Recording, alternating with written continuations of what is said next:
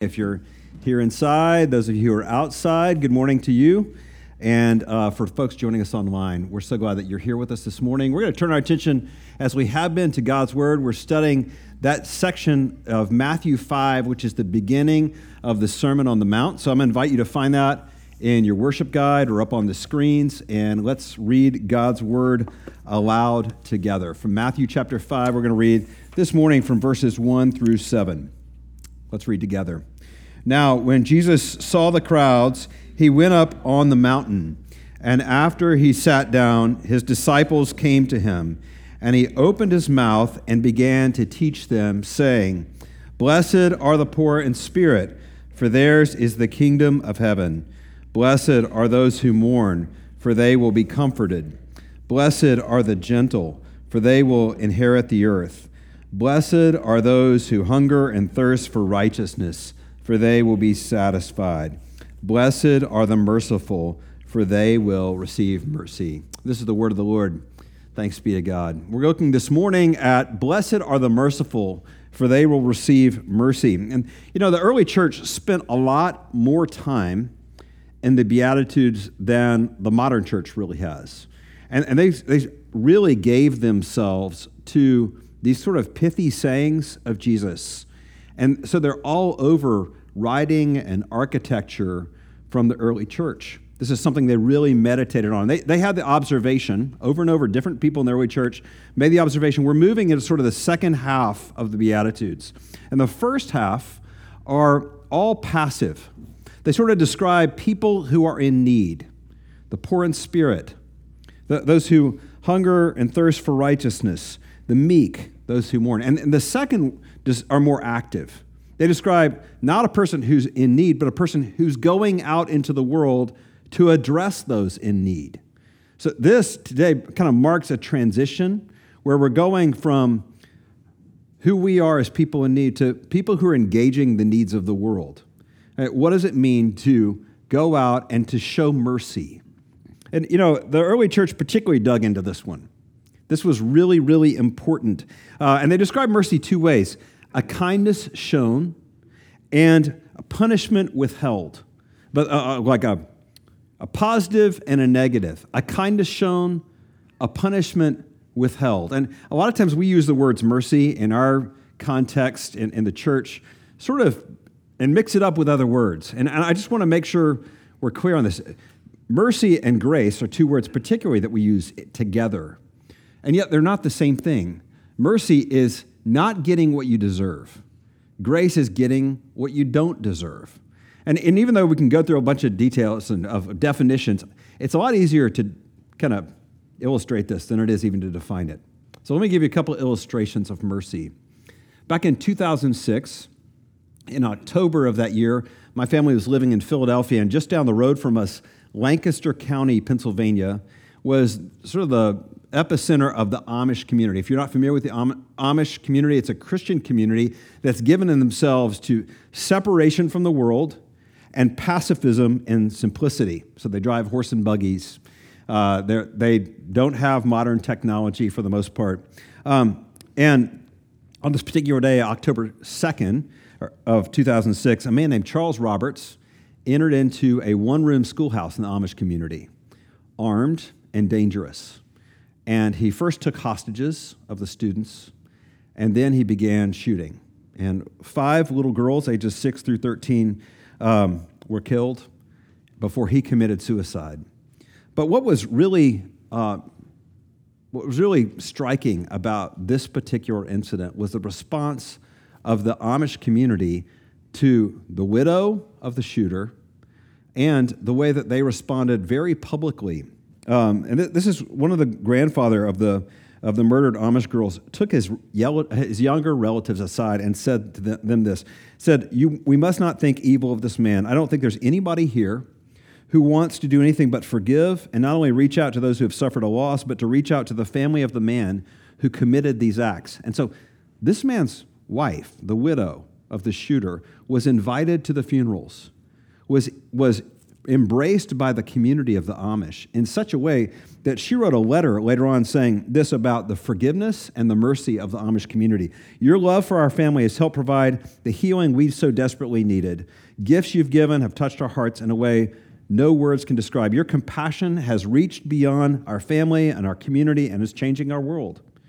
And we sincerely thank you for this.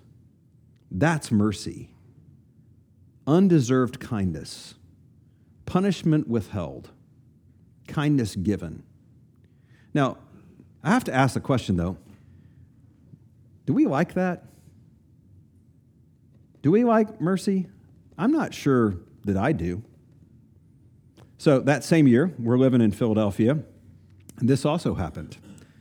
There was a man who was, the police put out a report at large.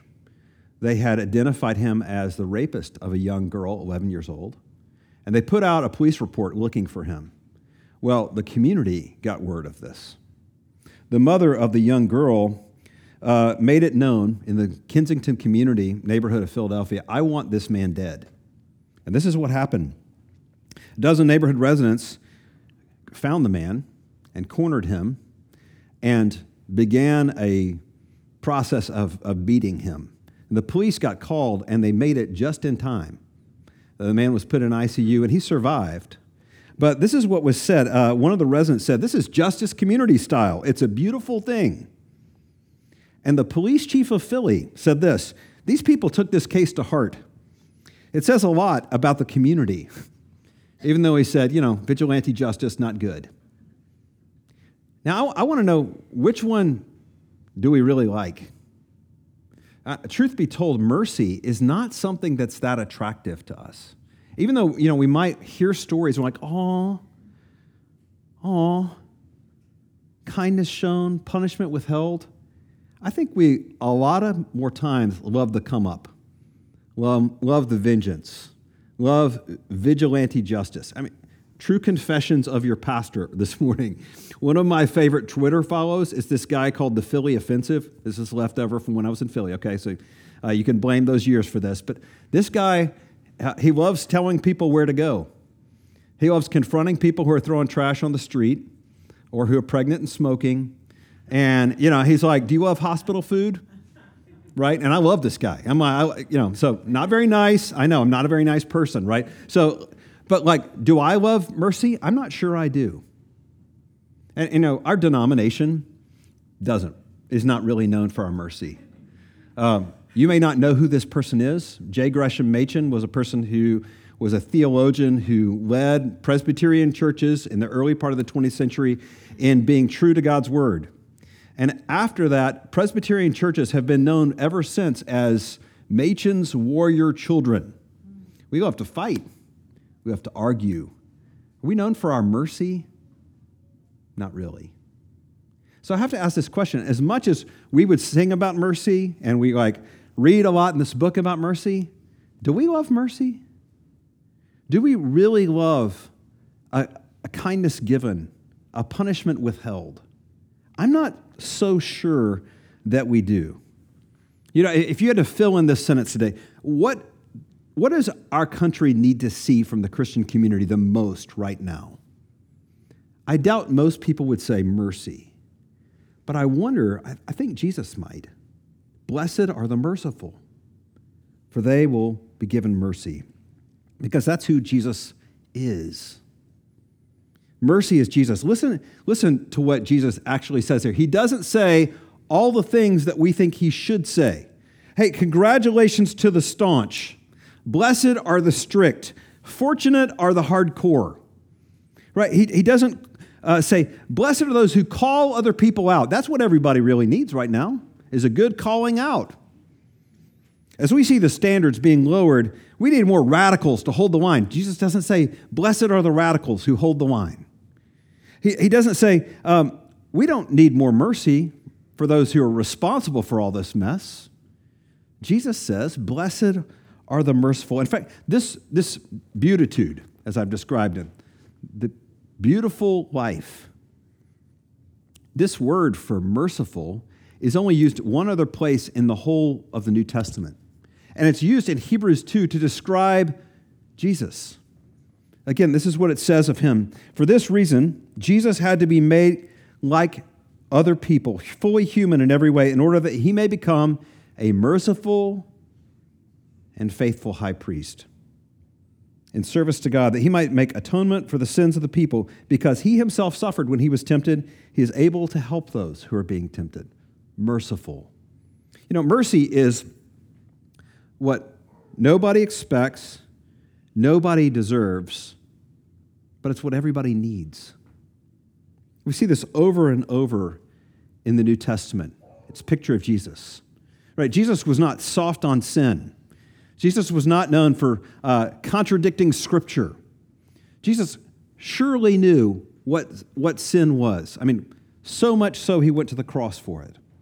And yet, when the Pharisees saw him eating with notorious sinners, with tax collectors, with prostitutes, they said to his disciples, Why does your teacher eat with tax collectors and sinners? And this is what he said Those who are well have no need of a physician, but it's for those who are sick. Go and learn what this means. I desire what? Mercy. I desire mercy. Mercy is what nobody expects. It's what everybody everybody needs.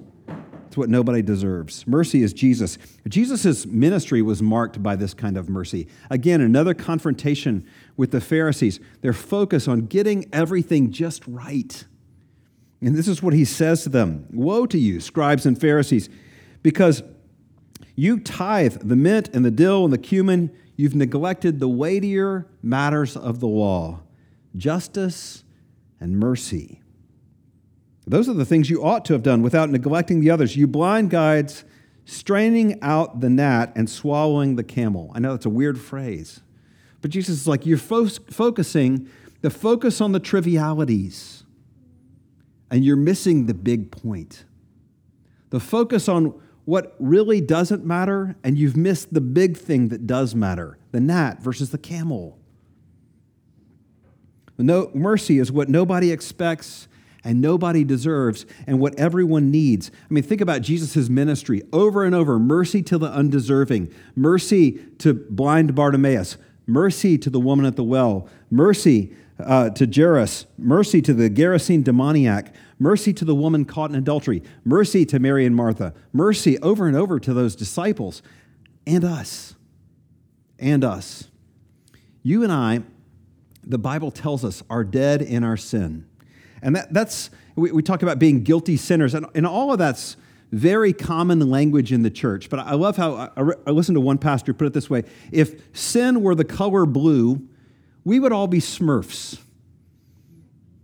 I would be bald smurf. I, I don't know, like, you know, uh, grumpy smurf maybe, right? Um, but if sin were blue, we'd all be smurfs. This is who we are, it's all over us. And Romans 5 tells us while we were still sinners, Christ died for the ungodly. That's me, and that's you. You know, my favorite word in that whole passage is while. While we were sinners. I'm not saved by my quiet time streak, by my church involvement. I'm not saved by being a little bit better than my neighbors. I'm not saved by how much scripture I have committed to heart or how many of these songs that I know. I'm saved only by the mercy of God. You know, I want to encourage you this week to sit in Matthew 18. Jesus tells us this parable to help us enter into mercy. He describes a man who owes an enormous debt to the king 10,000 denarii. And we, we don't have a category for that. That's uh, one writer says it's like thinking about the national debt. It's something you can't ever repay, right? You know that number, the clock that ticks, or the, the, the tally that ticks, well, never going to be repaid. And he comes to the king and he begs for mercy. And again, what kind of insane request is that? And yet the king, in an act of sheer uh, uh, patience and unbelievable kindness, forgives him the debt. And then the man goes out, finds one of his neighbors who owes him one denarii, equivalent to a gallon of gas. and, and grabs him by the collar and shakes him and says, Pay me what you owe me. And the king finds out about this and, like, what in the world? I've, I've, I've forgiven you so much. I've shown such mercy to you, and you can't show mercy to your to this your neighbor. Uh, this is this is what I hear the Lord saying to me in this. Jeff, every time that you refuse to show mercy, that you hold a grudge, you hold on to bitterness, you hold on to some kind of righteous anger that you think you have, it's high treason. 1 Corinthians 6, Paul says, Do you not know that the unrighteous will not inherit the kingdom of God? Don't be deceived, neither the sexually immoral or idolaters or adulterers, nor men who practice homosexuality or thieves or greedy or drunkards or revilers or swindlers would inherit the kingdom of God. Here's my favorite part. And such were some of you. And such were some of you. How much has the Lord forgiven you? You know, I am now on my fifth driver I'm teaching to drive. And one of the things we have to talk about a lot is the rearview mirror. You know the difference between the windshield and the rearview mirror. One's really small, one's really big for a reason. You know, you don't stare at the rearview mirror, you glance, right? You don't, you don't do this, you, you glance while you're driving so you can know what's going on around you. And, and, and I think this connects to us as we go forward in life one of the things we need to see so much is that glance backwards. And such were some of you. Glancing back and remembering what happened in your past. The Lord's incredible forgiveness while I was still a sinner. While I was still a sinner. You know, you don't stare at that, you don't live in the past. But as you're looking forward through the windshield of life, if you're moving out into relationships, you're moving out into your life, you're moving out into the, this world, you continually glance. That's me. What I'm seeing in front of me is true about what God has done in me. He's given me mercy. This is why mercy is the way of Jesus for his people. It's what marks his followers. Those who've been shown mercy are called into this sending mercy. A go and do likewise mercy. Now, to be clear, it's not, this isn't a, a tit for tat with the Lord. You know, we, we can't say, um, is Jesus saying, I'm going to withhold mercy until you show mercy? Is that what, is that what this beatitude is? No. It, it, if it were, we don't have a hope. You know, we will never bottom out or use up or, or outkick our coverage of God's mercy. We're never going to use it up. It, it, there's no short supply. There, there's no run on mercy. Oh no, what's going to happen? There's an abundance of this for us. Right? And, and God is not calling us to earn our mercy by mercy. I, that wouldn't make any sense. Mercy, if you earn it, it's no longer mercy. That's a wage, right? It's, it's a gift, undeserved kindness. When God asks I think when God asks us at the end of our lives, at the great day when we are welcomed in open arms, we're welcomed home. I think when that happens and, and God says, Give me a, tell me about the life of mercy that you've led, He's not asking for a, a timesheet or a report card. He's going to be asking for your medical report. All those ways that you needed His mercy, all those places in your life where you came to the end of self and you were shown over and over again to be, what do we say, a debtor to mercy alone. Like, I needed this over and over. And so Christ's mercy is an active mercy. This is the bizarre thing of what I've been calling these beatitudes, not the beatitudes, these beatitudes, because it's an entry, it's an invitation into the beautiful life. We get to experience again. This is the invitation of Jesus in this we get to experience again His mercy as He invites us to be vehicles and conduits of His mercy. What does that look like? People who've been shown mercy show mercy. Here's what it's not, okay? this is not, and some of y'all are my Enneagram people, this is not the unhealthy two. I just need to be needed. I just need to be helping out somewhere. I need, I need to like fix things for other people. That's not what this is. This is how can I not? How can I not? I've been given so much mercy. It's overflowed in my life. If that's what mercy is not, here's what mercy is it's costly. It's always costly. Undeserved mercy was costly for Jesus. I mean, that's the understatement I've made in this sermon, right? It's costly for Jesus. Of course, it's costly for us. It's hard. It, it calls for something deep within that I may not want to do. It, it's proactive. This is how it's different from meekness. Meekness is passive, it's a lack of response and retaliation. But mercy is active. It's moving outward. It's stepping into the rubble. It's moving toward the undeserving. It's moving toward those who don't deserve this. And it's shame off you. I know we, we use this phrase in our culture shame on you. Did y'all grow up with shame on you? Any of this? I don't even know what this is. Peeling carrots? why, is, why is peeling carrots shame? I, I don't know. But, but real mercy is the opposite of that. I mean, I'd love for this to be a phrase that we all used all the time shame off you. You know, where we walk around as people who are conduits of mercy, removing shame. Can you imagine what it'd be like to have those kind of friends? To be in that kind of a church? To be around those kind of people? Shame off you people? Let me make this really concrete. Um, no hypotheticals for this sermon this morning. This is all, um, this is all practical, and this is where I'm going to push you. Uh, mercy is forgiveness for the one who's undeserving. And I want to dig into that. What does it mean to forgive someone who is undeserving? Uh, not, not just somebody who's hurt your feelings or stepped on your toes a couple times, but who has deeply wronged you. What does it mean to show mercy, it means you don't trivialize the wrong. Oh, no big deal. That is a lie. And so, nice Southern people say that all the time. Don't worry about it. That is not mercy. That's trivializing hurt. You don't pretend, but you do the work to forgive. To give mercy is to set aside the justice that you have a right to because you have been wronged. To set aside the justice that you have a right to in order to restore the offender. You know, when we pray the Lord's Prayer in our church, we use this language, don't we? About forgiveness, about forgive our, what's a D word? Come on. Debts as we forgive our, right? All wrong creates a debt. God says that.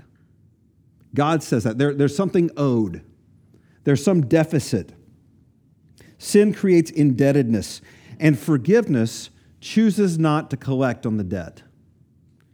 Forgiveness says, You owe me. God says that that's true, but you are free and clear. I'm paying your debt like He paid my debt. I'm going to absorb this emotional pain. My life was diminished by you in some way. That is true, and I'm not pretending about it. I'm not pretending that's not really true, but you don't have to give it back. You probably couldn't anyway. My life story has been changed by your wrong, but it was changed a long time ago in a much greater way by God forgiving my wrongs. A God who died for me. So I choose mercy today.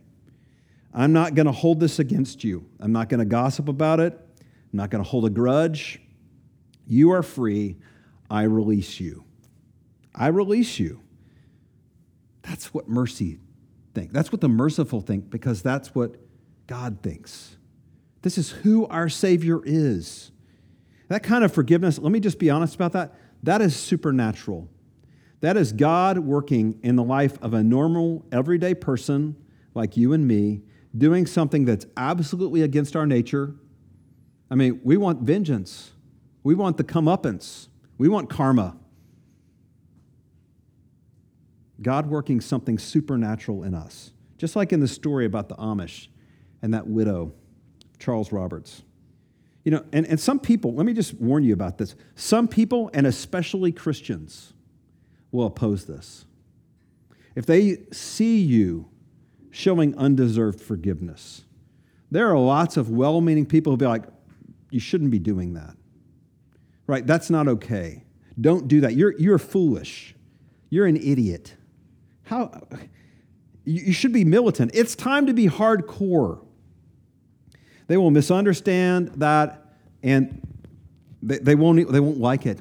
It will offend them. But Jesus says, of that mercy, of that forgiveness, blessed are you. Fortunate are you. Lucky.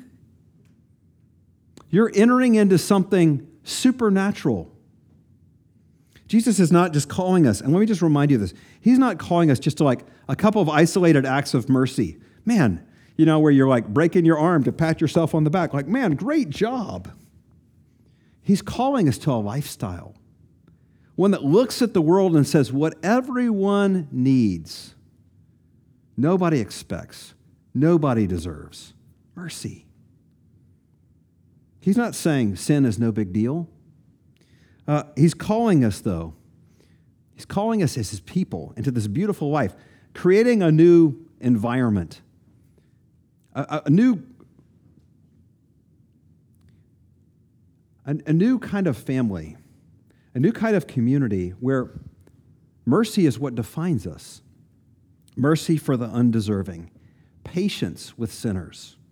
You know, the older I get, um, and, I, am 51, um, I, I'm just sort of surprised at God's patience with me. You know, I haven't changed all that much. I'm not all that much more mature than I was at 18 haven't really progressed lots. I mean, I'd love to stand up in front of you like, man, I am really so far ahead of everyone. It's so awesome to be your pastor. Right? No, I, I just, I'm sort of amazed at God's patience, like his long suffering endurance. And isn't that what everyone needs? Like, we're not people who are actually improving all that much. I mean, what would it be like to be in a community that's defined by patience for one another. The merciful are patient in forgiving.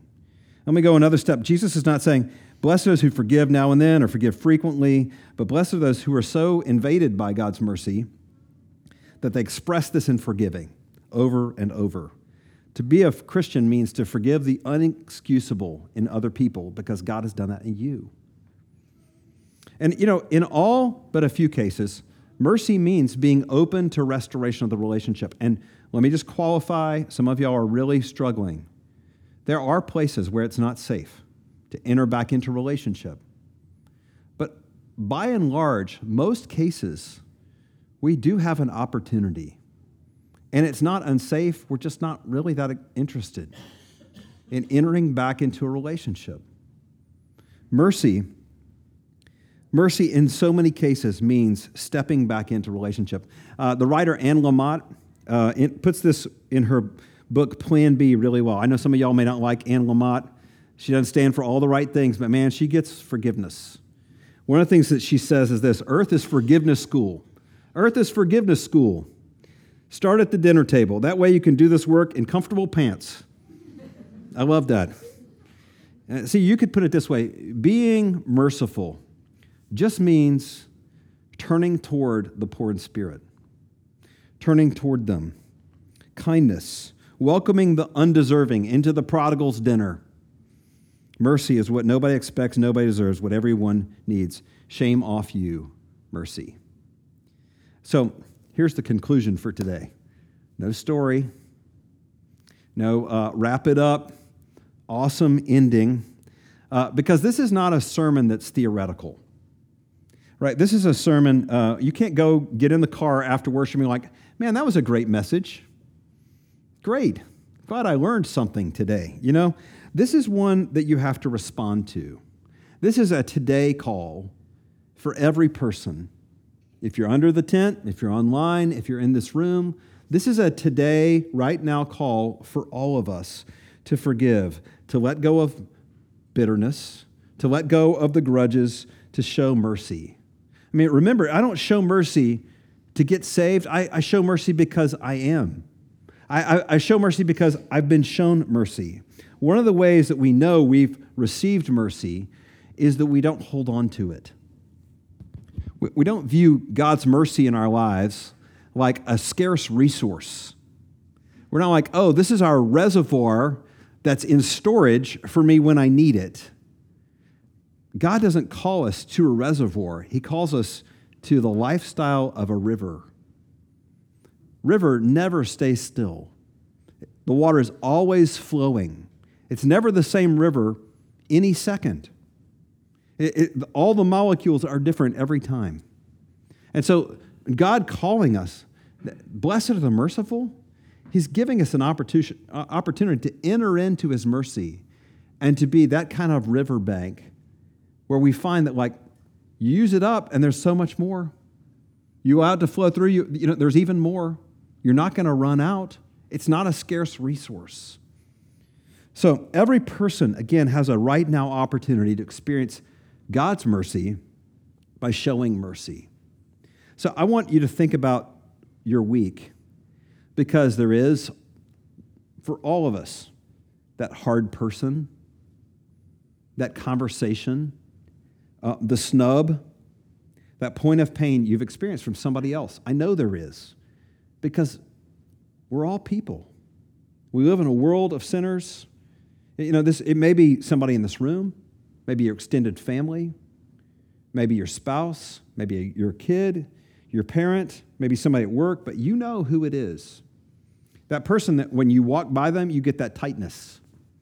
Or you go the other way, or suddenly you're really busy, just really busy, right?